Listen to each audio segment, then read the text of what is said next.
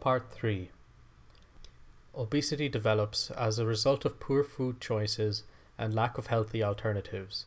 With limited availability, scarcity of quality ingredients, and development of high fructose added sugar, which are cheap to produce, a state's ability to procure a healthy form of sustenance is harshly limited.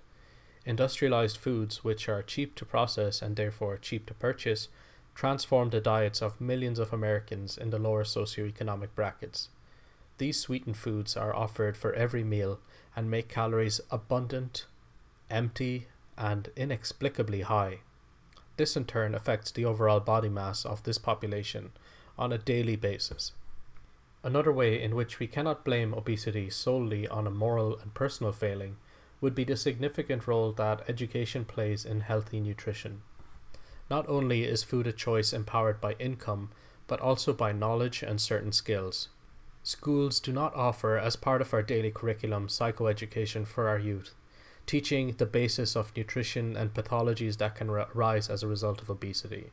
Furthermore, consistent and healthy eating is truly enhanced by certain skills, such as food preparation.